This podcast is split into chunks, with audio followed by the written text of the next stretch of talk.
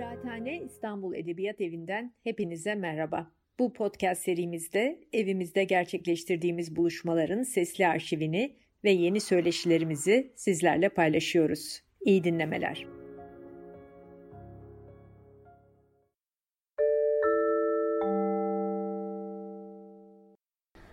Merhaba, bugün e, Doğan Çetinkaya ile birlikteyiz. E, Osmanlı'da Marksizm ve Sosyalizm Yeni Kuşak Çalışmalar başlıklı kitabı tartışmak için e, buradayız. Kitap iletişim yayınlarından yayınlandı. Sanıyorum Aralık ayında yayınlandı yanılmıyorsam. Evet. Ve e, çok yakın zamanda ikinci baskıya giren ve kamuoyunda da e, oldukça büyük bir ilgi gören bir kitap. E, Doğan Çetinkaya ile birlikte kitabın e, arka planını konuşacağız. E, Osmanlı'da Marksizm ve Sosyalizmi ne ölçüde e, bir başlık olarak değerlendirebiliriz. Onu konuşacağız. E, Doğan merhaba. E, Merhabalar.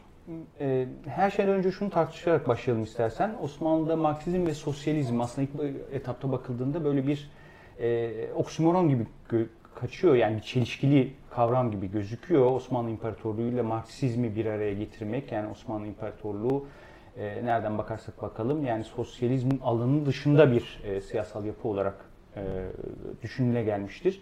E, sen ne dersin bu konuda? Yani Osmanlı'da Marksizm ve Sosyalizm başlığı ne ölçüde bir oksimoron değil sana göre? Hı hı.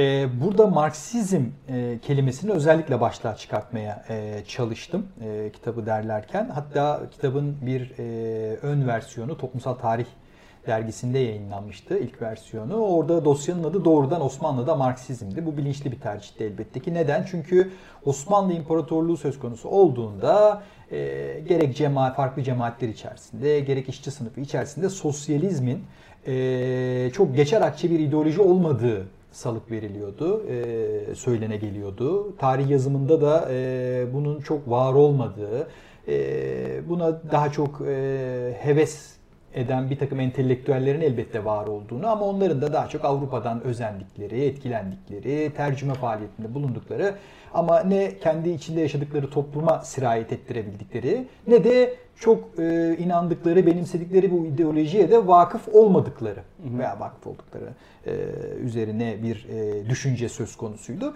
Bundan dolayı hani olsa olsa belki kendisine sosyalist diyen, sosyalizmi savunan bir takım kişiler olsa bile Marksizmin hele hele hiç sözü bile edilemeyeceğine dair bir e, inanış e, söz konusuydu. Fakat e, giriş yazısında vesaire de söylediğim gibi bu tamamen bir e, inanç, boş inançtı. Herhangi bir çalışmaya, herhangi bir referansa e, dayanmıyordu. Bundan dolayı özellikle e, bırakalım sosyalizmin farklı çeşitli damarlarını Marksizmin de bu dönemde ciddi bir ideolojik damar olarak ortaya çıktığını ve bunu e, yazanlar, çizenler, savunanlar, gündeme getirenlerin de e, Marksizmin kitapta da söylediğim gibi en azından ABC'sine ve onun çeşitli biçimlerine vakıf olduklarını ve bunu topluma kendi kullandıkları gündelik dillerde, Rumca'da, Ermenice'de, Osmanlıca'da, Türkçe'de, Bulgarca'da e, anlatabildiklerini ve anlattıklarını e, dile getirdiğimiz için özellikle Marksizmi de e, başlığa koyduk.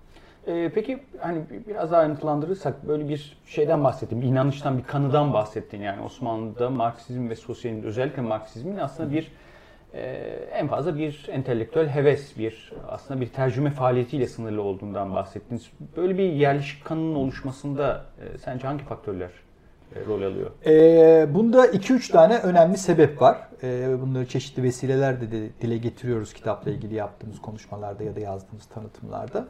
E, bunun başında elbette ki e, milliyetçi muhafazakar e, tepki e, Soğuk Savaş ikliminde 20. yüzyılda ortaya çıkmış. Onlar e, bu ideolojinin e, özellikle Türkiye Cumhuriyeti e, içerisinde e, yazan, soğuk savaş ikliminde yazan milliyetçi muhafazakar tarihçiler, siyaset bilimciler e, bunun zaten bir yabancı ideoloji e, olabildiğini, milletin öz değerlerine aykırı olduğu için bunu savunanların ancak olsa olsa işte gayrimüslimler olabileceğini düşünüyorlardı ve bunun propagandasını yapıyorlardı. Soğuk savaş ikliminde antikomünist faaliyetler ve e, siyasi e, hareketler içerisinde. E, bunun bundan dolayı Osmanlı'da Türkiye tarihinde köksüz olduğunu yani hem tarihsel olarak mevcut olmadığı, yabancı olduğu, dışarıdan hı hı, hı. gelmesi gerektiği hem de toplumun kendi öz değerlerine aykırı olduğu için de zaten topluma da yabancı olduğunu yani tarihte de mevcut olmadığı mevcut var olan topluma da yabancı olduğunu düşündükleri için ne sosyalizmin ne Marksizmin olduğunu e, söyleye geliyorlardı. Bunun yanında ise 60'lardan itibaren özellikle yükselmekte olan sol sosyalist e, hareketler, toplumsal hareketler, işçi mücadeleleriyle birlikte elbette ki bir farkındalık, kendi tarihine ilişkin bir bakış açısı. Çünkü sosyalizm veya işçi hareketleri ortaya çıktırdıklarında ilk e, yaptıkları vurdu vardık varız var olacağız vurgusudur. Onun için hani aktör olarak mevcut hareketler de kendi tarihlerine e, insiyaki bir şekilde dönüp bakıyorlardı. Onlar tabi el yordamıyla bir takım şeyleri keşfediyorlardı. Bir takım kendilerinden önce ideolojik atalarını, toplumsal hareketlerin atalarını keşfediyorlardı. Fakat bunun üzerine çok gidemiyorlardı tabii gündelik mücadele içerisinde. E, bu hareketlerden etkilenen e, siyaset bilimciler, tarihçiler, bu mevzuları çalışanlar ise genelde hem kaynakların yetersizliğini dile getirerek hem de aslında gerekli soruları sormadıklarından dolayı e, bir ön kabul olarak aslında sosyalizmin ve hele hele Marksizmin e, bu topraklara yabancı olduğunu, Müslümanlar ve Türkler mevzu bahis olduğunda elbette ki belki hani Ermenilerde, Rumlarda, gayrimüslimlerde Avrupa'ya daha yakın oldukları için kültürel olarak onlar da böyle bir özcü kültürel ön kabulle e, onlar da daha fazla gelişmiş olabileceğini yine de söylüyorlardı ama orada da çok fazla e, doğrudan somut bir e, delil de ortaya e, koymadan orada şu önemli bence bu sadece tabii Türkleri ve Müslümanlara has bir şey değil. Mesela Yaşar Tolga Coran'ın kitabımızdaki e, Guides, hmm. e, Ermeni Hınçak, Sosyal Demokrat Hınçak Partisi'nin evet. İstanbul Öğrenci Birliği'ni yayınladığı ve uzun 4 sene yayınlanmış Guides üzerine bir incelemesi var Yaşar Tolga'nın. Orada mesela o da öyle diyor. Mesela bu e, Ermeni Sosyalist Hareketi'ni inceleyen Ermeni tarihçiler de mesela Marksist olduklarını iddia etse de bu hareketler aslında popülist sayılmaları gerektiğini, Marksizmi çok bilmediklerine dair. E, yani sadece Türklere, Müslümanlara has bir iddia değil. E, Ermeni e, tarihini inceleyen tarihçilerin de dile getirdikleri bir e, argüman aslında. Evet. Ya aslında orada bir e, bu yabancılık meselesi üzerine durmak istiyorum aslında e, bir yanıyla çünkü e, yani tarih yazımında çok yerleşmiş ve asıl olarak baktığımızda genel olarak e, Osmanlı tarihinin toplumsal algılanışına da ilişkin bir problem var. E, özellikle gayrimüslimler, Osmanlı gayrimüslimlerini yabancı olarak e, varsaymak, yabancı olarak yani en azından zihnin geri planında öyle görmek. Hı hı. E, aslında bu kitap da bir açıdan onunla da e, onu da sorguluyor, onu da cebelleşiyor. Çünkü e, baktığımız zaman Osmanlı gayrimüslimleri hem Osmanlı işçi sınıfının çok aktif bir parçası hem de Osmanlı Sosyalist Hareketi'nin de önemli aktivistleri tabii gayrimüslimlerden oluşuyor. Hem siyasal hareket olarak hem bireyler olarak. Yani Osmanlı toplumunun gayrimüslimler elbette bir yabancısı, bir dışsal bir unsur değil. Tam onun göbeğinde, içinde yer alan unsurlar. Gerek İstanbul'da, gerek Selanik'te, gerek bir sürü başka kentsel mekanlarda tabii ki Osmanlı işçi sınıfı e, bugün farklı biçimlerde olduğu gibi o dönemde de aslında çok etniliği, çok mahalli olarak, etnik olarak, dinsel olarak bölünmüş bir sınıf. Dolayısıyla aslında burada bir yabancılık mefhumu söz konusu değil. Hı hı e, bu unsurlarda şey e, Osmanlı işçi sınıfının doğrudan bir parçası ama e, burada bile şey var tabii ki yani e, özellikle Müslüm e, Müslüman e, işçi sınıfı içerisinde e, ve aydınlar içerisinde sosyalizm düşüncesinin de yerleşmemiş olduğuna dair de bir çok yerleşik bir kanı var.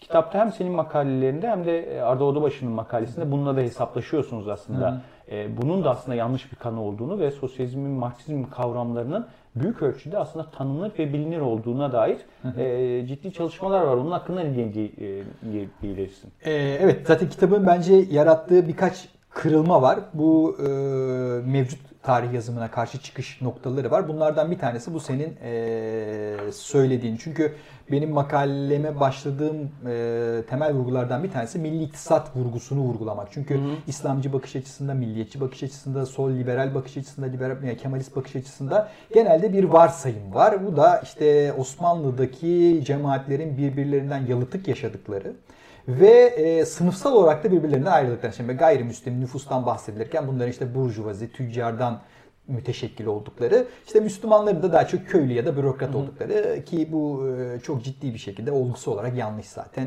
Çünkü imparatorluğun nüfusunun önemli bir kısmı köylülerden oluşuyor, emekçilerden, işçilerden oluşuyor. Elbette ki e, diğer meslek grupları da hemen hemen bütün cemaatlerde e, bulunuyor. Hem esnaf içerisinde hem de girişimci sınıflar içerisinde. Bundan dolayı cemaatleri bu sınıfsal konumlar, ideolojik konumlar genelde yatay kesiyor. Bundan dolayı bu iddialar tamamen temelsiz. Şimdi geldiğimizde e, bu, buradan yola çıktığımızda, bu gözlükle baktığımızda farklı sorular sormaya başladığımız için farklı cevaplar e, arıyoruz. O soruları cevaplayabilecek kaynaklara gidiyoruz. Şimdi bizden önceki kuşakları bizim en büyük ithamımız mevcut e, ulaşılabilir kaynaklara bakmamış olmaları. Bu kitabın e, hem historiografik, teorik bir karşı çıkış noktası var ama bu karşı çıkış noktasında kaynaklara giderek temellendirmeye çalışıyor. Kaynaklara gittiğimizde de ee, örneğin senin dediğin gibi işte Müslümanlarda, Türklerde sosyalizm bilgisinin olmadığı vesaire gibi e, yaklaşımları e, baktığımızda özellikle Arda Odabaşı şunu gösteriyor ki daha 1908 devriminden önce Selanik'te bir grup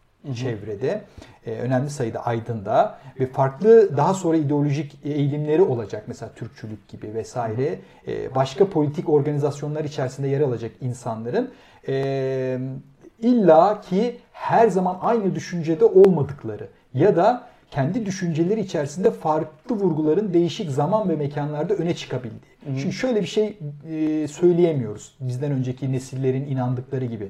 E, hiçbir şey değişmez değil. Hem ideolojik hareketler, hem toplumsal hareketler, hem kişilerin kendi biyografileri zamana ve mekana göre değişiklik gösteriyor. Bundan dolayı 1908 öncesi Selanik'ine baktığımızda mesela daha önce hiç düşünülmeyen e, bir takım e, çevrelerin, bir, takım şahsiyetlerin dünyadaki gelişmelerden etkilendikleri, bunları yakından izledikleri e, ve sol fikriyatı, sosyalist ideolojiyi 1908 devriminde e, edindikleri, e, buna eğil, eğilim gösterdikleri, öğrenmeye çalıştıkları ve dünyayla da irtibata geçmeye çalıştıkları. Yani bir yandan Rusya'daki gelişmeleri takip etmeleri, bir yandan Almanya'daki sosyal demokrat partinin yükselişini takip etmeleri, Fransa'da sosyalist hareketlerine şey Yani dünyada cari olan ve kendilerinin izleyebildikleri sosyalist fikriyattan ve akımlardan ve toplumsal hareketlerden, işçi mücadelelerinden haberdar oldukları ve bunları kendi aralarında tartıştıkları. Bunun için de sol hakkında fikir sahibi olmaya 1908 öncesinde bu önemli bir yenilik. Hı hı, her şeyden önce önemli bir katkı. 1908'den sonra ise çok kısa bir süre içerisinde çok farklı örgütlerin ortaya çıkması. Hem ideolojik politik anlamda siyasi partilerin ortaya çıkması hem de sendikal anlamda işçi mücadelelerinde sosyal, iktisadi bir takım sendikal örgütlenmelerin ortaya çıkması da böylece bir tesadüfün eseri olmuyor. Yani çok büyük bir yenilik de olmuyor. Devrimin verdiği siyasal atmosfer, toplumsal atmosfer içerisinde bu siyasal hareketlerin yükselişe geçtiğini e, görüyoruz ve bu da çok çeşitli cemaatlerde yaşandığı gibi Türkler ve Müslümanlar içerisinde de elbette ki farklı miktarlarda, farklı tarzlarda da olsa e, gündeme geliyor. Hı hı, hı. Ve biz bunu olgusu olarak da ortaya koymuş oluyoruz bu çalışmayla. Ee, peki yani ikinci meşrutiyet öncesinde Selanik'te bir dizi şahıslar ve çevrede sosyalizm fikriyatının oluştuğunu söyledin. Ee, tabii 1908 bir kırılma anı senin de ifade ettiğin gibi 1908 sonrasında e, imparatorluğun her birçok köşesinde e, çok sayıda işçi eğilimi ortaya çıkacak. Yani demir yollarından küçük e, ölçekli zanaat üretimindeki belli dallara kadar. Ama aynı zamanda çok sayıda sosyalist organizasyon da e, hem imparatorluğun değişik kesiminde hem de bizzat başkentte e, ortaya çıkıyor. Bunların içerisinde tabii ki yine en böyle şey yaptığımız bugüne kadar biline gelen örnek tabii ki yine o izlekten takip ederek yani Osmanlı'nın Müslüman ve Türk belki kesiminde Osmanlı Sosyalist Fırkası ve iştirakçı ilmin meselesi. Yani o baştaki hep tartıştığımız meseleye geri dönersek burada da Osmanlı Sosyalist Fırkası hep böyle ve iştirakçı ilmi bir olmamışlıkla böyle bir e, bir tür sosyalizmi bir e, tam olgunlaştıramamakla bir tür böyle süs olarak belki kendisine yakıştırmakla falan e, şey yapılan bir çevre olarak görülmüştür. İştirakçı Hilmi'nin kendisi de. E, biraz bu çevre hakkında ne diyebilirsin? Çünkü makalende sen asıl olarak bu çevrenin öyle e, daha önce ifade edildiği gibi böyle bir sosyalizmin aslında bir tür liberalizmle kısıtlı olduğunu sorguluyorsun. Aksine burada kullanılan kavramların ve e, tam tersine bir e, Marksizme dair oldukça önemli bir şey bir birikimi yansıttığını o dönemin koşulları çerçevesinde elbette ifade ediyorsun.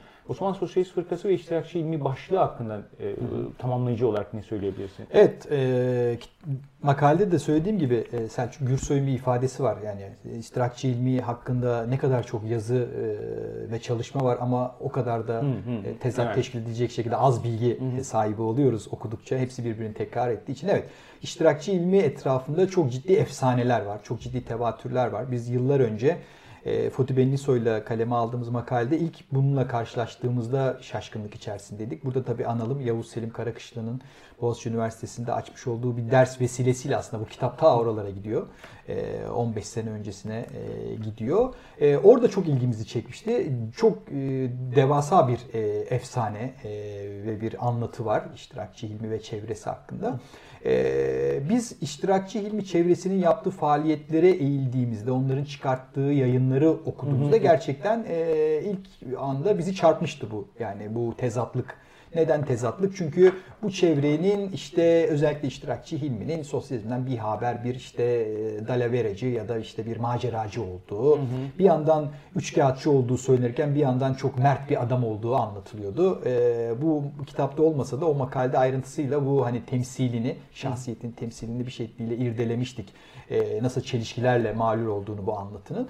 E, Oysa ki bu çevrenin yazıldığı, çizdiği, yayınladığı dergilere, süreli yayınlara baktığımızda bizi ilk çarpan e, bir bu çevrenin sosyalizmden gayet haberdar oldukları ve bu çevrenin gazetelerinde toplumun e, önemli entelektüellerinin kalem oynattıklarını, yazdıklarını, çizdiklerini, e, bu çevreye dahil olmayan insanların bu çevreyle bu dergiler içerisinde tartışmaya girebildiğini, bu çevrenin açtığı sosyalizme dair müsabakalarına çok ciddi oranda makalelerin gönderildiği, bunların kazananların bazılarının bu dergide yayınlandığı, yani çok ciddi bir kamusallık oluşturduğu, bir e, bir kürsü e, oluşturduğunu ve burada da sosyalizmin hem çok farklı şahsiyetlerini, damarlarını öğrenebildiğimizi ama bunun yanında da en önemli vurgunun Marx'a ve Marksizme dair olduğunu gördük. Ve Marksizmin de hem en temel kavramları, sınıf kavramı, sınıf mücadelesi kavramı, tarihsel materyalizm ve diyalektik materyalizm gibi Marksizmin en temel düsturlarının, en temel akidelerinin ve kavramlarının tartışıldığı, tanıtıldığı, Türkçeleştirilmeye çalıştığını da karşılaştık. Ama daha da önemlisi liberal e, olarak nitelendiriyordu iştirakçı ilmi. Nereden yola çıkarak? E, iştirakçı ilminin işte bir sınıf mücadelesi içerisinde olmadığı, savunduğu bir takım politik e, değerlerinde liberalizme dahil edilmesi gerektir. Şimdi biz burada ikili üçlü bir karşı çıkış e, gerçekleştiriyoruz. Bir yeni bir kuşak olarak ne yapıyoruz? Bir e, iştirakçı Hilmi ve onun yayınladığı dergiler bu çevre bir kere liberalizmi kendi muarızı, düşmanı olarak ele alıyor her şeyden önce ve onunla hesaplaşmaya çalışıyor. Ve liberalizmi de tarif ediyor. Nasıl Marksizmi tarif ettiyse ve tanıtmaya çalıştıysa, nasıl sosyalizmi anlattıysa bu ikisini anlatırken diyor ki bizim de karşıtımız liberalizm diyor zaten. Doğrudan karşısına almış. Ve liberalizmi tarif ederken de çok önemli tanımlar yapıyor ki bu tanımlardan yola çıktığımızda aslında bu çevreyi liberal olarak görenlerin kendileri liberal. Hı hı. Çünkü bu çevre diyor ki e, liberalizm tarihe ve e, topluma değişmez bir gözlükle bakıyor. Yani e, liberal klasik politik iktisatçıların Adam Smith, Ricardo'ların baktığı gibi yani doğal durumla e, toplum arasında bir koşutluk e, kuran e, ve bundan dolayı e, toplumdaki ilişkileri tabi, doğal kabul eden bir yaklaşımla bundan dolayı piyasayı doğal olarak yaşamın bir parçası olarak kabul eden ve oradaki tahakküm ilişkilerini, eşitsizlikleri özgürlüksüzlükleri vesaire göz ardı eden bir e, yaklaşım vardır. Oysa ki iştirak çevresi diyor ki hayır her şey tarihseldir ve her şey değişime e, tabidir. Bundan dolayı da liberalizmin bize doğal durum olarak anlattığı şey aslında sınıfsız toplumun bir e, yansımasıdır. Bundan dolayı değiştirilebilir ve değiştirilmelidir. Onun için doğal bir düzen değildir. Ve liberalizm bunu bize salık verdiği için biz liberalizmi de karşımıza alıyoruz diye e, olabilecek en basit bir şekilde ve en temel şekilde liberalizmi karşılarına alıyorlar ve eleştiriyorlar. E, liberal olarak bu çevreyi görenler diyorlar ki işte oy hakkını savunuyor, işte e, bir takım e, eşitlik ve özgürlükleri, siyasal özgürlükleri savunuyor. Zaten dünya tarihinde sol sadece sendikal taleplerle gündeme gelen bir çevreyi çeşitli damarlarıyla e, bir çevre değildir. Yani sadece iktisadi, ekonomik taleplerle işçi sınıfının iktisadi talepleriyle gündeme gelmemiştir. Sol aynı zamanda barış talebiyle de gündeme gelmiştir. Siyasal haklarla, kadınların özgürlüğüyle vesaire vesaire çok çeşitli konularla e, mücadelesini yürütmüş ve çer- çerçevelemiştir. Onun için de Osmanlı sosyalistleri de Ermenileri, Rumları, Müslümanları birbirleriyle ilişkili halinde bunları gündeme getirmiş. Bu talepler e, bu talepler e, liberal talepler değillerdir. Tam tersi liberal düzeni karşısına alan taleplerdir. Bugün bizim e, içinde bulunduğumuz düzende bir takım işte anayasal haklar, siyasal özgürlükler liberalizm çerçevesinde görülmektedir. Yanlıştır. Bizim bugün kullandığımız, bugün bizim için doğal olarak kabul ettiğimiz birçok eşitlik ve özgürlük aslında alt sınıfların, halk e, sınıflarının e, ve sosyalistlerin mücadeleleriyle kazanılmış haklardır. E, bundan dolayı bunları liberalizmin safına, hanesine yazmak hem tarihsel olarak, olgusu olarak yanlıştır hem de teorik olarak bir hatadır. Evet yani döneme baktığımız zaman zaten 1914 öncesi, Birinci Dünya Savaşı öncesi baktığımız zaman aslında e, bugün politik ve toplumsal özgürlükler dediğimiz manzumayı genel olarak aslında talepleri yükselten genel olarak Avrupa'da da aslında e, Marksist sosyal demokrasi oluyor. Bunu da görmek gerekiyor. Osmanlı'nın bundan bir ayrımı yok. E, tabii Osmanlı Sosyalist Hareketi'nden bahsederken yani böyle bir e, hani birkaç böyle güçlük var. E, teoriksel zorluklardan bahsettim. Belki buna şeyi de ekleyebiliriz. Yani genel olarak baktığımızda sadece Türkiye'de değil, e, özellikle Balkan ülkelerinde veya e, Ermeni tarih yazımında da vesaire bu örgütler, Osmanlı Sosyalist örgütleri genel olarak bir ulusal tarihin parçası olarak ele alınıyor. Yani bir Osmanlı bağlamı geri plana itilerek bir ulusal devlet aşamasının belki ön safhası olarak bir belki bir giriş safhası olarak değerlendirildiğini görüyoruz. Yani işte Makedon tarih yazımında, Bulgar tarih yazımında, Yunan tarih yazımında karşımıza çıkan bu. E, bu kitap Osmanlı bağlamını koyuyor büyük ölçüde, onu aşmaya çalışıyor. E, pratik güçlükler de var. Yani Osmanlı Sosyalist Hareketi incelemek tabii ki e, çok ciddi bir e, Osmanlı'yı oluşturan farklı etnik dinsel toplulukların dilsel şey kaynaklarına ulaşabilmeyi de gerektiriyor yani bir biçimde işte hani Osmanlıca okuyabilmek, Yunanca, Bulgarca vesaire, Ladin okuyabilmek vesaire gibi bir güçlüğüyle e, içeriyor ama tam da bu yeni kuşak dediğimiz e, nosyon bunu bir ölçüde aşabilmeye çalışıyor. E, kitapta da benim görebildiğim zaten o çabanın ürünü çok e, çalışma var. E, zira tabii ki hani Müslüman ve Türk e, örgütlenmelerden bahsettik ama bu örgütlenmeler genel olarak baktığımızda tabii ki sadece bu unsurlardan oluşmuyor. Hı hı. Osmanlı Sosyalist örgütleri tabii farklı unsurları bir araya getirmeye çalışıyor ve birlikte bir e, nasıl diyelim bir birlikte faaliyet yürütmeye çalışıyor.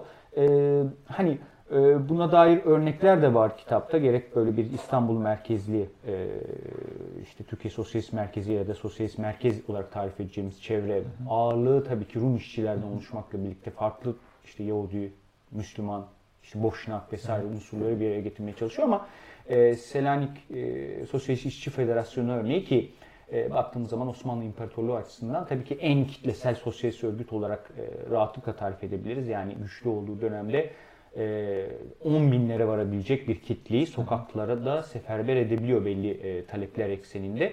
Orada da baktığımız zaman tabii ki şehrin tabii ki Selanik'in 1940'lar öncesi yani 2. Dünya Savaşı'nda şehrin Yahudi nüfusunun e, neredeyse topyekun tasfiye edilmesinden önce Selanik Yahudi e, şeyin damgasının çok yoğun olduğu bir şehir ve Yahudi işçi sınıfının ağırlıkta olduğu bir örgüt olmakla birlikte tabii ki Bulgar işçiler, Rum işçiler ve Müslüman işçiler e, de bu örgüte bakıyorlar. Bu örgütte bir biçimde onları da örgütlemeye e, çalışıyor. Dolayısıyla Osmanlı sosyalizmi tabii ki bu etnik e, ve dinsel ayrımları aşmaya, onların ötesine çıkmaya çalışan da bir hareket ve belki de Osmanlı sosyalizmi potansiyel olarak gücünü de buradan çıkartıyor. Yani Osmanlı İmparatorluğu'nun tarihini eğer salt biz bir milliyetçilikler arasında bir biteviye kapışma olarak görmeyeceksek, geç Osmanlı tarihini yani 19. yüzyılın ikinci yarısı tarihini bir milliyetçilikler arası kapışma olarak görmeyeceksek aslında e, modernitenin meydan okumasına da e, belki de Osmanlı bağlamında sosyalizmin gerçekten bir e, önemli yanıt, potansiyel bir yanıt. Yani özellikle bu dinsel, ulusal ayrımları bir tarafa itebilecek bir e, potansiyel bir cevap. Bu konuda ne diyebilirsin? Yani bir o, sosyalizmin bu anlamıyla bir e, gerçekleşmemiş bir potansiyeli de var mı Osmanlı İmparatorluğu açısından? Bence en önemli e, noktalardan bir tanesi bu. Çünkü tarihte bir takım kat edilmemiş yollar vardır. Bu kat edilmemiş yollar her zaman potansiyel olarak belli tarihsel dönüm noktalarında mevcuttur. Onların kat edilmemiş olması bir olanak olarak ortada duruyor olmaları gerçeğini inkar etmemizi gerektirmez. Bugün de e, işçi sınıf hareketi olsun, e, bir takım hareketlenmeler var mesela son günlerde. Sosyalist hareketin bir alternatif olması, çok ciddi anlamda kendi gücünün ötesinde sesinin çıktığı da bir gerçek Türkiye'de. Belki zayıf bir hareket. Fakat her zaman başka bir gelecek tasavvuruna sahip bir alternatifi ortaya koyuyor.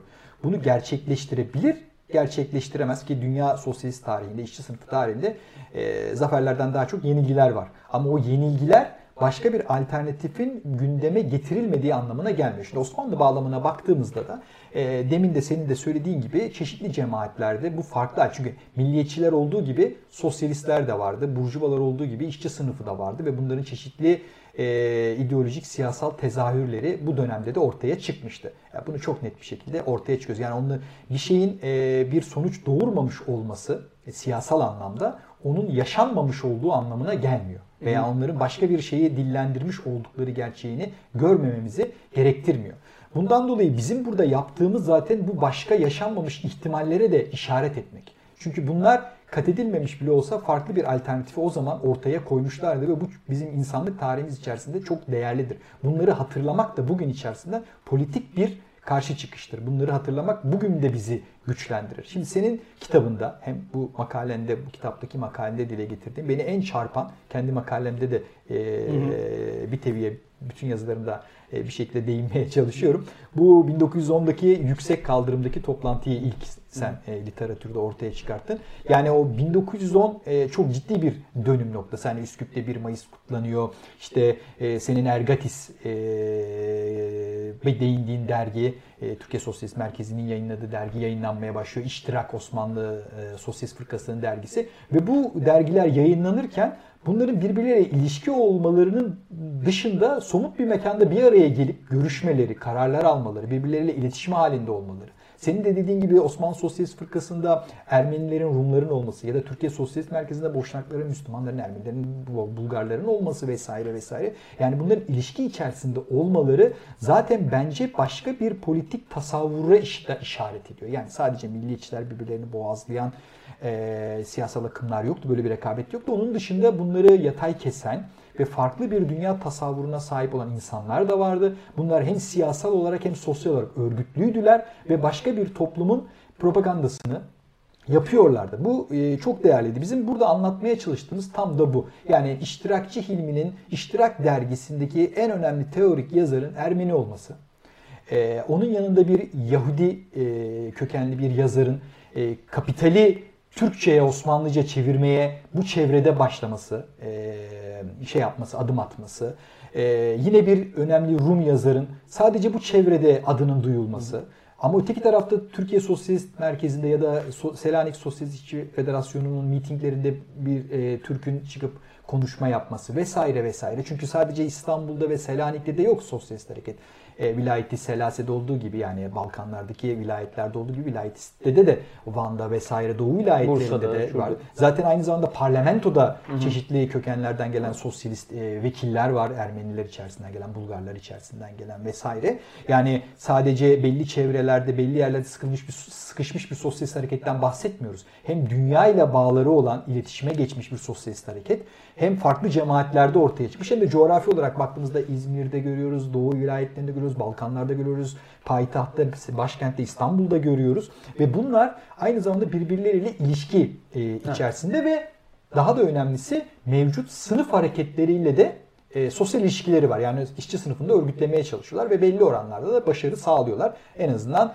e, belli mevzilerde tutunabiliyorlar. Şimdi bunları açığa çıkartmak çok önemli. Çünkü bizden önceki kuşaklarda marjinal, ne savunduğunu bilmeyen, bunlardan bir haber, toplumda hiçbir rabıtası olmayan bir e, e, resim çiziliyordu bize. Hem şeyler için, Müslümanlar, Türkler için hem aynı zamanda Rumlar, Ermeniler için. Yani bundan dolayı aslında bu kitapta en basit şeyi ben yapıyorum. Neden? Bizden önceki tarihçi kuşağın Türkçe, Osmanlıca olan dergileri okumuş olmaları gerekiyordu. Okumamışlar. Yani bunun cahililer.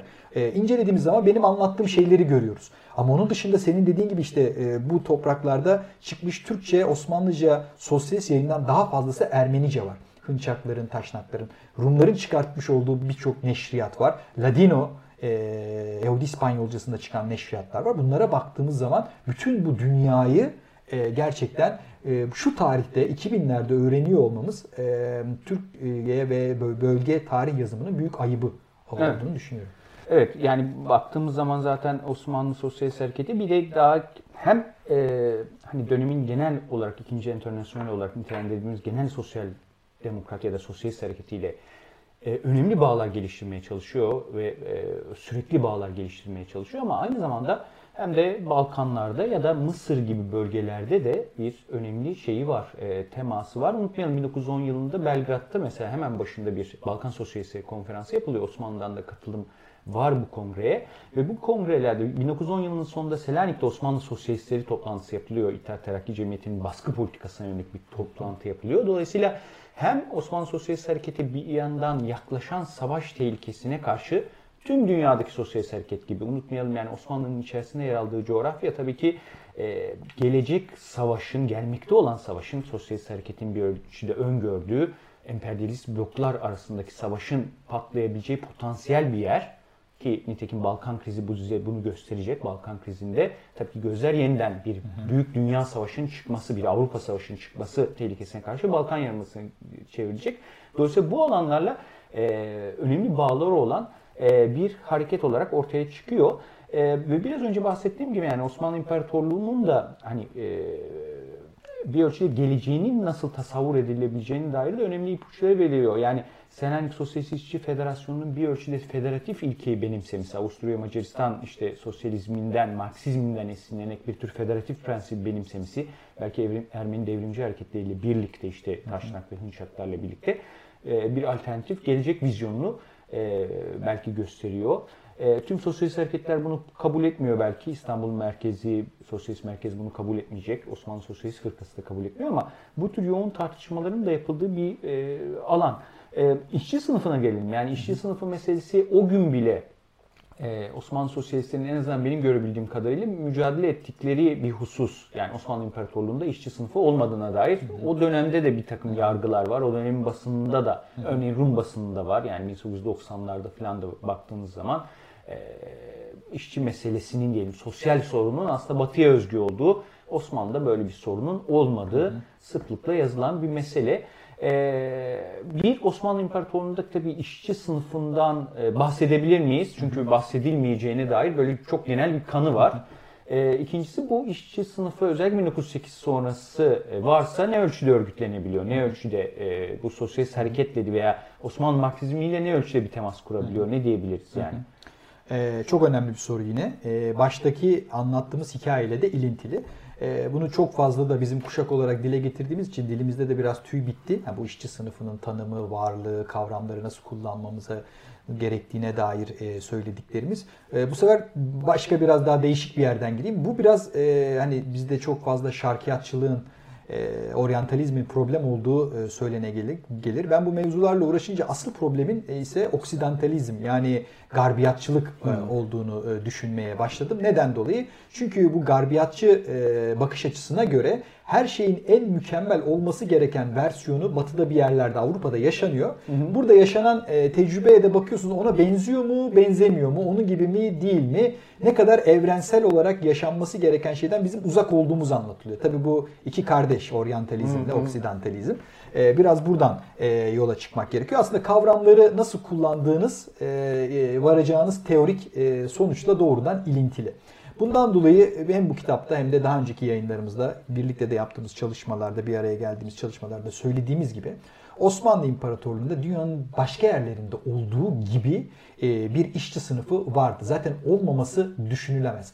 Kendi emeğini satmak zorunda olan piyasada yani emeği metalaşmış bir insan varsa hangi sektörde çalışıyorsa çalışsın o bir emekçi ve işçidir. Yani kapitalizm ortaya çıktığına da delalet eder. Yani bir yerde aynı zamanda kapitalizm var mı yok mu diye baktığınızda ilk bakacağınız şey sömürenle sömürülen ilişkisinin ne olduğu. Bu feodalitede çünkü başka türlü, tabii Marksizm zaviyesinden bakıyorsanız, kapitalizmde başka türlü. Eğer işçi sınıfı kendi emek gücünü e, meta olarak bir işverene satıyor, kullandırtıyorsa piyasa ilişkileri çerçevesinde ve onun ürettiği ürün de piyasada bir meta olarak satılıyorsa hı hı. orada yabancılaşmadan tutun emek değere kadar her şeyi görüyorsunuz ki Osmanlı İmparatorluğu'nda da 18. yüzyıldan sonra 19. yüzyıl boyunca dön, yaşanan dönüşüm zaten bu. Onun için Osmanlı İmparatorluğu'nda gerek hizmet sektöründe gerek e, zanaat ların e, hüküm sürdüğü sektörde, esnafın hüküm sürdüğü sektörde gerek yavaş yavaş ortaya çıkmakta olan sanayi sektöründe işçi sınıfı bir e, sınıf olarak e, ortaya çıkmıştı. Ama aynen İngiltere'de, Fransa'da, Almanya'da olduğu gibi işçi sınıfının da kendi içerisinde çeşitli kompartmanlar var. Çalıştığı sektöre göre, çalıştığı sanayiye göre değişen. Bundan dolayı zanaatkarlar hızlı bir şekilde işçileşiyordu. İngiltere'de, Fransa'da, Almanya'da olduğu gibi. Onun için ilk büyük hareketler, radikal hareketler, sosyalist hareketler de zaten zanaatkarların proleterleşmesiyle ortaya çıkmıştı. Osmanlı İmparatorluğu'nda da öyle oldu. Bunun için işçi sınıfının en ileri aktörlerini, liderlerini ve sosyalizme ilk e, rabıta kuranlarının zanaatkarlar ortasından, esnaf içerisinden çıktığını görüyoruz ki sen kitabında zaten bunları çok çeşitli örnekleriyle anlatıyorsun. Bunun yanında tarım, köylülük yani tarım da ilk e, kapitalistleşen, ticarileşen e, alan olduğu için dünyanın birçok yerinde olduğu gibi Osmanlı'da da e, ticari kapitalizmde, e, tarımdaki üretimde ilk başta dönüşüm oluyor. Köylülük de bir şekilde bu proleterleşme dalgasının içerisinde yer alıyor. Neyse bunlar uzun mevzular ama Osmanlı İmparatorluğu'nda kavramı eğer Marksist bir şekilde kullanıyorsanız evet Osmanlı İmparatorluğu'nda 19. yüzyılda işçi sınıfının ortaya çıkması çok ciddi bir şekilde 19. E, yüzyıl boyunca tamamlanıyordu. Bundan dolayı da bir tesadüfün eseri olmayacak şekilde 1870'lerden itibaren de modern işçi hareketlerine, örgütlenmelerine ve grev dalgalarına da Osmanlı'da e, karşılaşmaya başlıyoruz. 1908 ve öncesinde de artık bu e, çok daha gündelik hayatın sıradan bir öğesi haline e, evet. Osmanlı İmparatorluğu'nda geliyordu. Ondan dolayı işçi sınıfı ortaya çıkmıştı. İşçi sınıfıyla da sosyalistler sosyalizmin ortaya çıkmasıyla beraber e, ilişki kuruyordu. Çok çeşitli cemaatler içerisinde bunların örneklerini görüyoruz. Hem işçi sınıfı içerisinde çıkan öğeler sosyalistlerle ilişkiye geçiyordu hem onlar onları örgütlüyorlardı. Hem de sosyalistler hem dünya ile ilişki içerisindeydiler hem de birbirleriyle ilişki içerisinde. Demin söylemeyi unuttum. Ee, yine bugün sabah karıştırırken Yaşar Tolga Coran'ın makalesinde başka bir ilginç bir şey çıkıyor. Hem sadece birbirleriyle ilişki ol, e, e, halinde olmaları ve dünyadan öğrenmeleri değil. Mesela bu Guides dergisinde Ermeni öğrencilerin Rıza Tevfik'ten bir çeviri yapmaları da ilginç. Mesela bu hiç tasavvur bile edilemez mevcut e, tarih yazımında.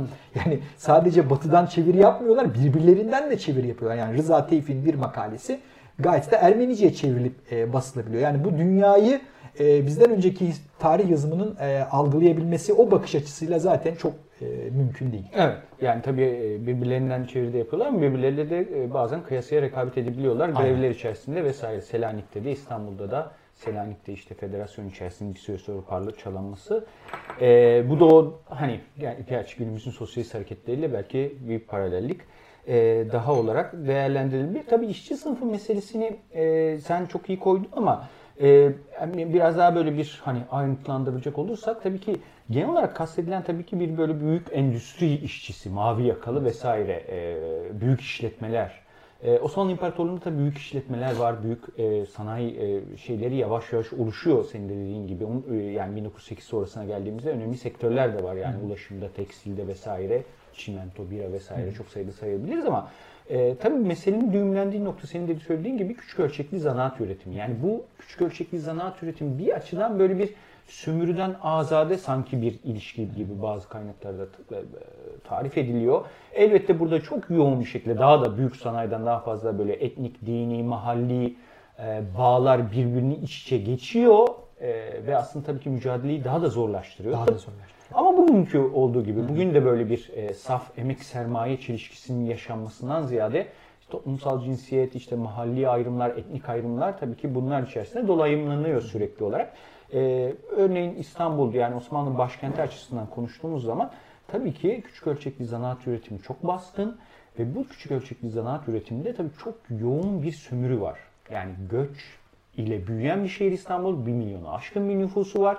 Küçük ölçekli zanaat üretiminde tabii ki çoğunlukla çocuk emeği kullanılıyor. Yani o usta, kalfa, çırak hiyerarşisi içerisinde e, çok küçük çocuklar çalıştırabiliyor ve çok yoğun bir sömürü içerisinde e, çalışabiliyorlar. E, ve tabii ki orada bir sınıf mücadelesi üretebilmek e, bir mesele sosyalistler açısından en önemli hikaye orada bir o ustanın pederşahi otoritesini dağıtabilmek. Yani mobilya atölyelerinden işte birçok başka küçük zan, ölçekli zanaat üretiminde asıl olarak 1908 sonrasında gelişen sosyalist hareketler e, buralarda örgütlenmeye başladıkları zaman bu işte usta çırak kalfa ilişkisinin o bir ölçüde o halesini artmaya ve bunun içerisindeki yoğun sömürü ilişkilerini e, açığa çıkarmaya çalışıyorlar ve dolayısıyla çok sayıda da bu dönemde oluşan işçi cemiyeti, çeşitli biçimlerdeki işçi cemiyetini de bir e, sınıf temelli bir sendikaya dönüştürmeye çalışıyorlar.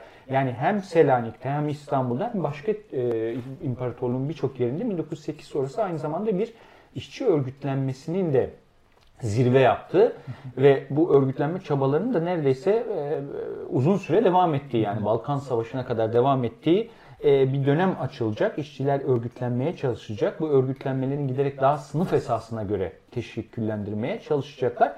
Ve bu dönemde tabii ki yani şöyle bir kanı var yani 1908 devrimiyle birlikte işçi sınıfı, Osmanlı işçi sınıfı çok görkemli bir şekilde tarih sahnesine çıkıyor ama sonrasında hızlı bir şekilde e, iktidar tarafından da böyle bir e, blokaj yiyince işte hem yasal olarak hem sokakta bizzat blokaj yiyince bu grevler ve örgütlenme çalışmaları akamete uğruyor hı hı. ve sona eriyor. E, burada iki şey soracağım. Birincisi e, öyle mi? Yani bu çalışma, örgütlenme çalışmaları ve grevler sona eriyor mu? E, hani e, tabii ki sona ermiyor. Onu biraz şey yapmanı söyleyeceğim. Yani bu kitaptaki makalelerde vesairede de yani 1910'u bırak Balkan Savaşı'nda bile grevlerin olduğunu Aynen. görüyoruz. E, savaş koşullarında yani. E, ikincisi e, İttihat Terakki Cemiyeti e, meselesi yani biraz e, İttihat Terakki Cemiyeti'nin bu sosyalist akımlarla ilişkisi ne? Ona dair çok genel olarak ne konuşabiliriz yani. E, Evet, o zaman ilk başta dediğin yerden başlayalım. Ee, bir kere genelde sol ve Marksizm biliyorsun indirgemecilikle e, itham edilir. E, aslında e, senin anlattığın e, ön yargı ilk başta değindiğin yani bir işçi sınıfının oluşması gerektiğine dair sanayinin büyük sanayinin olması gerektiği büyük bir olgusal yanlış. E, ne İngiltere'de böyle bir şey var ne Fransa'da ne Almanya'da yani ideallerine örnek olarak yani en büyük indirgemecilik bu. İşçi sınıfı olması için büyük sanayi olması gerekir. Hayır ne Fransa'da vardı ne İngiltere'de vardı ne Almanya'da vardı ki oralarda büyük sanayi devasa yatırımların ve işçi sınıfının temerküz ettiği şeyler var, e, örnekler var ama onun dışında da işçi sınıf hareketine baktığımız zaman çok çeşitli sektörlerden geldiklerini, bilinçlendiklerini ve farklı örgütlenmeler içerisinde olduklarını görüyoruz. Osmanlı İmparatorluğu içinde bundan dolayı büyük sanayiye bakmamıza gerek yok ki büyük sanayiye benzer nitelikte şeyler de e, oluşmaktaydı senin dediğin gibi. Bundan dolayı da e, küçük sanayi daha da önemli. Çünkü hem Fransa'da hem e, İngiltere'de özellikle işçi sınıfının örgütlenmesinde sosyalistlerin karşı karşıya kaldıkları sorunlar bugün de yaşadığımız sorunlar aslında. Yani şöyle bir şey yok. Liberal indirgemeciler şunu söylüyorlar. İşte sınıf kimlikleri var, etnik kimlikler var, milliyetçilikler var vesaire vesaire. Bunlar böyle kavanoz gibi birbirlerinden ayrı hiçbir zaman sosyal gerçeklikte tabii ki de durmuyor. Bunlar birbirleriyle ilişki içerisinde. Onun için bir işçi hem Rum, Müslüman, Ermeni olabiliyor, hem dindar olabiliyor, bazen dindar karşıtlı olabiliyor, kadın oluyor, erkek olabiliyor. Sınıfsal ilişkilerini bunlarla birlikte yaşayabiliyor. Bunlar birbirleriyle iç içe geçmiş durumlar. Bundan dolayı da şimdi deniyor ki işte bakın Türkiye Sosyalist Merkezi Rum ağırlıklı bir e, örgütlendi. İşte Hınçaklar, Taşnaklar işte Ermeni örgütleri, işte Osmanlı Sosyalist Müslüman. E, tabii ki de böyle olacak. Yani siz bir ana dili konuşuyorsanız elbette ki örgütlenmek istiyorsunuz. Sizin ana dilinizi, sizin dininize inanan insanlara gidiyorsunuz. Yani bu sosyal gerçekliğin sizi zorladığı bir şey. Yani bu çok hayatın akışının olması gereken bir şey elbette ki. Oradaki geçişkenliklere bizim vurgu yapmamız aynı zamanda bunu kırmaya çalışma girişimleri ama ötekisi zaten eşyanın tabiatı gereği böyle bir şey e, olabilir. Onun ötesinde, onun ötesinde şimdi bu küçük endüstri dediğimiz, zanaat üretimi dediğimiz merdiven altı çok fazla işletme olduğu için e, Cumhuriyet'te de böyle bu ayrıca. E, Osmanlı İmparatorluğu'nda da böyle. E, tabii orada sırf e, etnik kimlikler girmiyor. Aşiret ilişkileri giriyor, aile ilişkileri giriyor, peder-şahi ilişkilikler giriyor. Orada buna rağmen sınıf ilişkisinin ve grevlerinin çıkması bence daha fazla sınıf ve kapitalizme dair vurgu. Çünkü orada aynı zamanda kendisini işe almış akrabasına, amcasına, dayısına karşı çıkmış olabiliyor. Daha peder-şahi ilişkileri karşısına almış oluyor. Bu çok daha zor bir şeydir. Oradaki sınıfsal refleksin daha anonim olmayan bir ilişki var çünkü orada. Daha kişiselleşmiş ilişkiler var. Siz orada bir grevle, bir karşı çıkışla, bir makine kırıcılığıyla karşılaştığınız zaman oradaki sınıfsal vurgu ve sınıfsal deneyim daha radikal aslında. Çünkü karşısına aldığı insanla kişisel, akraba, etnik, dini ilişkileri var. Tabii.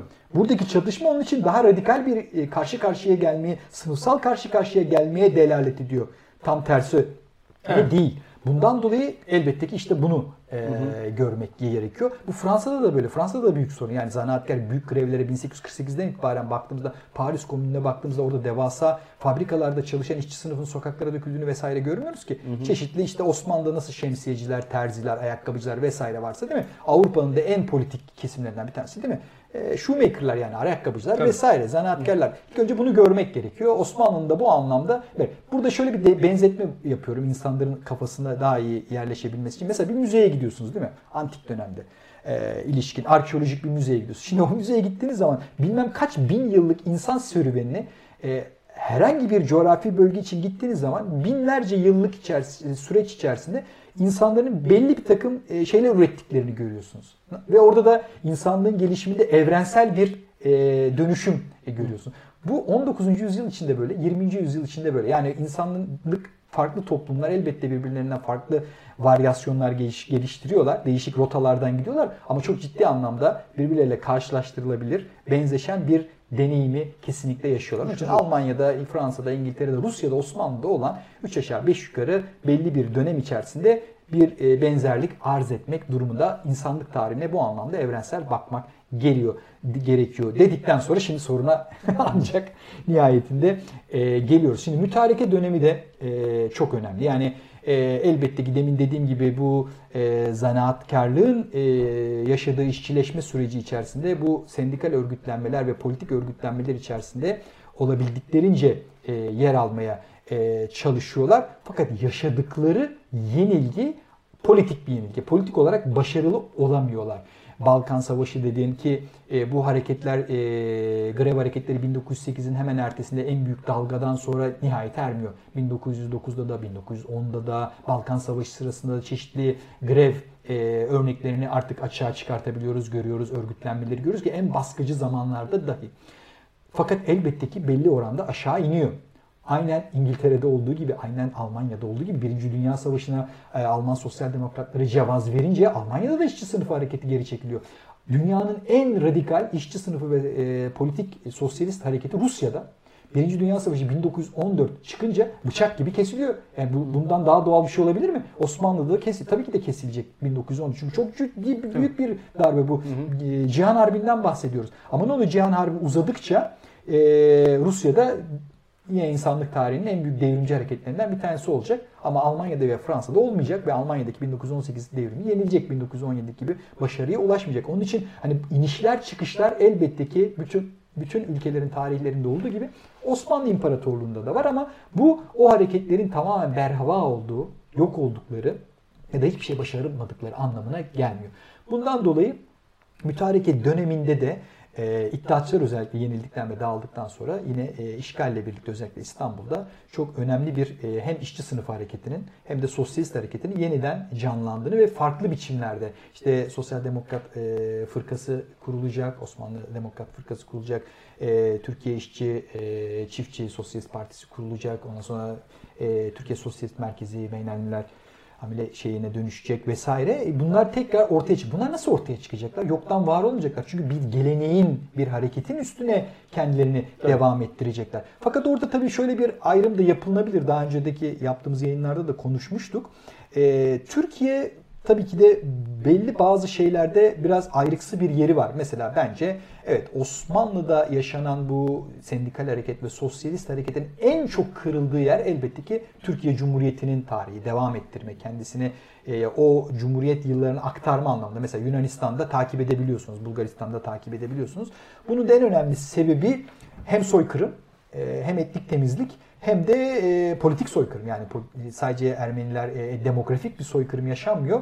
Politik de bir soykırım yaşanıyor ve şeye e, kooptasyon oluyor. E, milli harekete çok daha e, büyük bir kooptasyon oluyor. Onun için hani Türkiye Cumhuriyeti'nde kırılma biraz daha radikal oluyor. Onun için hani bu tecrübe, bu deneyim daha az aktarılıyor belki Cumhuriyet'te ama e, diğer ülke örneklerine baktığımızda ülkelerde yani Osmanlı İmparatorluğu'nun devamı sayılabileceğimiz, bakiyesine sahip olabileceğimiz ülkelerde bu hareketler yine de kendi tecrübelerini, kendi tarihlerini aktarma fırsatını daha fazla e, görüyorlar. Ama bu tespit bile bu yaşanan e, deneyimin e, azımsanacağı anlamına elbette gelmiyor.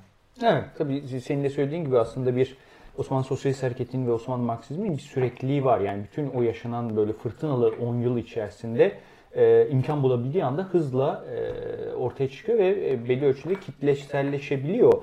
E, hani Balkan Savaşı elbette bir kırılma. Balkan Savaşı'nı e, hem Osmanlı İmparatorluğu açısından çok önemli olduğunu zikredebiliriz. Uluslararası Sosyalist Hareket açısından da 1914'ün bir ön provasıdır ve hani biz Uluslararası Sosyalist Hareket 2. Enternasyonel 1914'te havlu atacak diyoruz.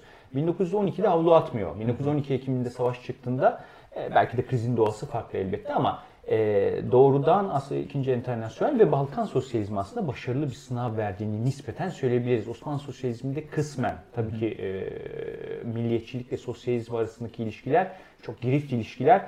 Belli kadrolar bu milliyetçinin çağrısına yanıt veriyor olacak ama sonrasında Balkan Savaşı'nın sonrasında ülkenin bir tek parti yönetimi haline gelmesine İttihat Terakki Cemiyeti liderliği altında ve sonrasında Birinci Dünya Savaşı bütün o yaşanan siyasal, askeri, demografik bütün kırılmalar sonrasında elbette Osmanlı İmparatorluğu 1918'de savaştan çıktığında büyük bir hasar almış olarak e, özellikle başkentte ve bir dizi yerde tabii sosyalist hareketler yeniden oluşacaklar ve bu sosyalist hareketler de senin dediğin gibi çok e, farklı niteliklerde olacak. Yani e, işte Amerikan e, dünya endüstri işçileri örneğini yani anarko sendikalist aslında nerede e, tamamen anarko sendikalist bir prensibi örgütlenmesini temel yapan Beynel Milal İşçiler İttihadı Panergatiki dediğimiz örgütlenme öyle yan bağına atılabilir bir örgütlenme değil. Osmanlı Bank İşkent'in önemli sosyalist örgütlerinden yani e, şey işçi örgütlerinden bir tanesi olacak. Yine tabii ki e, Sovyet Rusya'dan etkiler, e, Avrupa'dan etkiler, yine ikinci enternasyonel sosyalizmin orada da yeniden dirilmesiyle etkiler vesaire çok etkin olacak. E, baktığımız zaman tabii ki Osmanlı sosyalizmi bir açıdan e, imparatorluğun hani hem milliyetçiliğin meydan okumasına hem de genel olarak kapitalist modernliğin meydan okumasına potansiyel bir yanıt ürettiğini söyleyebiliriz ama e, bu yanıt tabii ki bir politik e, sonuca ulaşmıyor. Hı hı. E, milliyetçilik çok çabuk bir şekilde imparatorlukta sosyalizmin aslında e, vaadini bertaraf edebiliyor ve e, senin dediğin gibi yani politik, demografik bu kırılma e, Cumhuriyet tarihine geldiğimizde bir aslında süreksizlik yaratıyor. Yani baktığımız zaman e, aslında e, Osmanlı İmparatorluğu ile Cumhuriyet arasında bir süreklilikten genel olarak e, tarihsel anlatıda bahsedebiliyoruz bugün. Çok sayıda anlatıda, çok sayıda mesele etrafında. Ama Osmanlı Marksizmi ve Sosyalizmi açısından bu daha cılız bir süreklilik. Aslında temel olarak kopuştan bahsedebiliriz. Ee, belki Türkiye Komünist Partisi fırkası içerisinde bir süreklilikten kısmi olarak bahsedebiliriz ama genel olarak bir e, kadrosal, e, e, partisel falan bir süreksizlik var ortada. E, bu elbette temelini çok o 10 yılın radikal dönüşümlerine dayandırıyor ama e, buradan geriye dönerek aslında bir Osmanlı sosyalizmin zaten bir köke sahip olmadığı e, türetilebilir mi sence? Hı hı. Yoksa tam aksi mi evet. aslında? Bence işte türetilemez. Yani belli bir süreksizliğin olduğu özellikle Türkiye Cumhuriyeti örneğinde e, dile getirilebilir. E, böyle bir tespit yapılabilir ama hem dedin, senin dediğin gibi TKP tarihine baktığımızda da orada da hani kurucu unsurlara, çeşitli damarlardan gelen şahsiyetlere, yine akımlara baktığımızda da orada da bir bağ olduğu kesin. Zaten Türkiye Cumhuriyeti tarihi içerisinde TKP'nin kendi tarihi içerisinde de çok ciddi kopuşlar olduğu için tek parti dönemi içerisinde Tabii. yaşanan tepkifatlar ve kopuşlarla işte e, dağılmalı, evet, dağılma kararlarıyla falan, evet likidasyonlarla falan. E, öyle bir süreksizlik olduğu için e, Türkiye Cumhuriyeti içerisinde bile söylüyor. Ama orada bile demin dediğim gibi yani gerek Almanya'dan gelen kadrolar ondan sonra işte meşrutiyet içerisinde çok önde olabilecek bir takım şahsiyetlerin zaten e, Rusya'ya gidip devrim içerisinde yer almaları ve buna katkıda bulunmaları, Anadolu hareketiyle bir şekilde irtibatlanmaya çalışmaları, Eskişehir'de, Bursa'da, İstanbul'da yer almaları zaten böyle bir geleneğin e, var olduğunu görüyor ki kitapta yine yani kitaba da dönersek Erol Ülker'in hani hani bu seçimle 1919'daki seçimle ilgili e, Numan Usta'nın e, kazandığı seçimdeki tartışması hani orada da çok çeşitli örgütlerin nasıl e, yer alabildikleri, birbirleriyle bir takım siyasal stratejileri tartıştıkları, anlaşamasalar bile sonucunda vesaire e, kitlesel toplantılar yapmaları politik e, olarak e, bir seçimle ilgili olarak Yine e, toplandıkları alan mesela tiyatrolarda Ferhat Tiyatrosu'ndan Hı-hı. bahsediyor Vezneciler'deki Erol Ülker. Orada da direkt Bilge'nin makalesine gidiyoruz. Yani e, bu dönemdeki bu toplumsallaşma, kitleselleşme, tiyatro sahnelerinde sosyalizmin bir kavram olarak, konu olarak temsil edilmesi, yerilmek amacıyla ya da propaganda yapması amacımın amacılığıyla tiyatrolarda sosyalizmin kendisini temsil ettirmesi, politik seçim tartışmalarında, edebiyat tartışmalarında gündeme gelmesi e, bugün kadar canlı, bugün kadar görünür, bugün kadar toplum içerisinde önemli yer etmesi. Onun için işte e, kitabın açılışını biraz e, işte kuyruklu yıldız altında bir izdivaçla evet. Hüseyin Rahmi ile yapıyoruz vesaire. Hani edebiyata da etki ediyor, e, tiyatrolara da etki ediyor, gündelik ana akım siyasete etki ediyor. Mecliste var sosyalizm bunu dillendiriyorlar. Çok çeşitli dillerde, toplumsal alanda, sendikalarda, örgütlüler, siyasal alanda, propagandalarda, top, kıraathanelerde yapılan toplantılarda vesaire vesaire. Bundan dolayı sosyalizmin ve onun çeşitli damarlarının bu topraklarda köksüz olduğu kesinlikle iddia evet. edilemez. Hemen Aslında hemen... baktığımızda bir referans noktası sosyalizm. Yani sadece e, hani mütareke döneminden başladığın için söylüyorum. Yani meşrutiyet döneminde de öyle. Yani e, Hakkı Paşa örneğin gazetecilere şey veriyor işte sosyalistlerin hareketlerinden endişelenen işte batılı gazetecilere teminat veriyor aslında güçlü olmadıklarını ve onları bastırılacaklarını ve gerektiğinde. Sosyalizm sürekli olarak bir referans noktası olumlu veya olumsuz anlamıyla ama olumsuz anlamında bile onun bir etkisinin olduğunu gösteriyor bize. Aynen. Yine seçim çalışmaları 1912 seçim çalışmalarında da sosyalistler şu veya bu şekilde yani e, hani taşraklar iddiatçılarla birlikte e, ön çarklar ve Selanik İşçi Federasyonu muhalefetle birlikte hareket edecekler. Sosyalist merkez ayrı bir İstanbul'da bir hareket yaratmaya çalışacak ama orada da bir sosyalizmin e, önemli bir referansı olabildiğini seçimde bile tartışılabildiğini görebiliyoruz. Dolayısıyla sosyalizm aslında bir e, şu veya bu şekilde bir referans ve tanınır bir referans. Yani politik kamuoyu için en azından bir referans noktası. E, burada şunu hatırlatmak lazım kapanırken. E, süremizin de sonuna geliyoruz herhalde. Evet. E, bu Osmanlı'ya veya Türkiye'ye ve Türkiye'deki Türkiye çalışmalarına has bir durum da değil. Almanya'ya da gittiğiniz zaman milliyetçi muhafazakarlar bunun kendi toplumlarına yabancı olduğunu söylüyorlar. E, bunun önemsiz olduğunu söylüyorlar, evet. azımsıyorlar e, vesaire. Bunun olacaksa mesela İngiltere'de yaşandığını söylüyorlar. Hı. İşte İngiltere'de asıl sınıf çelişkilerinin e, olduğunu, Almanya'nın e, atipik bir yol izlediğini söylüyorlar. İngiltere'ye gittiğimiz zaman İngiltere'nin aslında aristokrat bir e, ülke olduğunu, sınıf çelişkilerinin tam olarak yaşanmadığını, 1960'lara kadar bir burjuvazinin kapitalist sınıfının gelişmediği söylenebiliyor. Onun için sağ argümanlar, liberal argümanlar kendi ülkelerinde bunun olmadığını, yaşanmadığını yani sınıfsal çelişkilerin, e, işçi sınıfının gelişiminin, sosyalist ideolojilerin zaten bu ülkede yeri olmadığını bir politik, teorik, sınıfsal e, tepki olarak dile getiriyorlar. Onun için Osmanlı'ya e, has olan bir şey diğer ülkelerde de görülebiliyor. Bu bir muhafazakar, milliyetçi argüman. E, bundan dolayı aynı argümanları hemen hemen bütün ülkelerin tarih yazımında da rastlıyoruz. Onun için bu kitap derlediğimiz kitabımızda bunlara bir şekliyle e, karşı gelmeye ve bu sefer iddia ettiği teorik argümanları belgelere dayanarak da temellendirmeye yani üfürmeye, üfürmeden anlatmaya çalışıyor diyebiliriz. Evet teşekkürler Doğan. Çok iyi özetledin aslında. Ee, tabii Osmanlı Marksizmi, Osmanlı'da Marksizm, Sosyalizm başlığı aslında e, içine girdikçe aslında insan daha da fazla e, şaşırtan, belki de bazen hayrete düşüren bir başlık.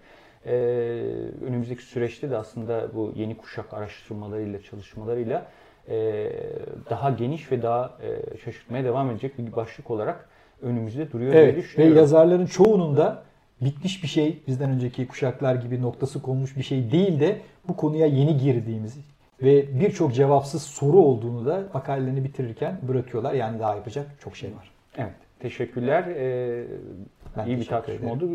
Eyvallah. Teşekkür, Teşekkür ediyoruz.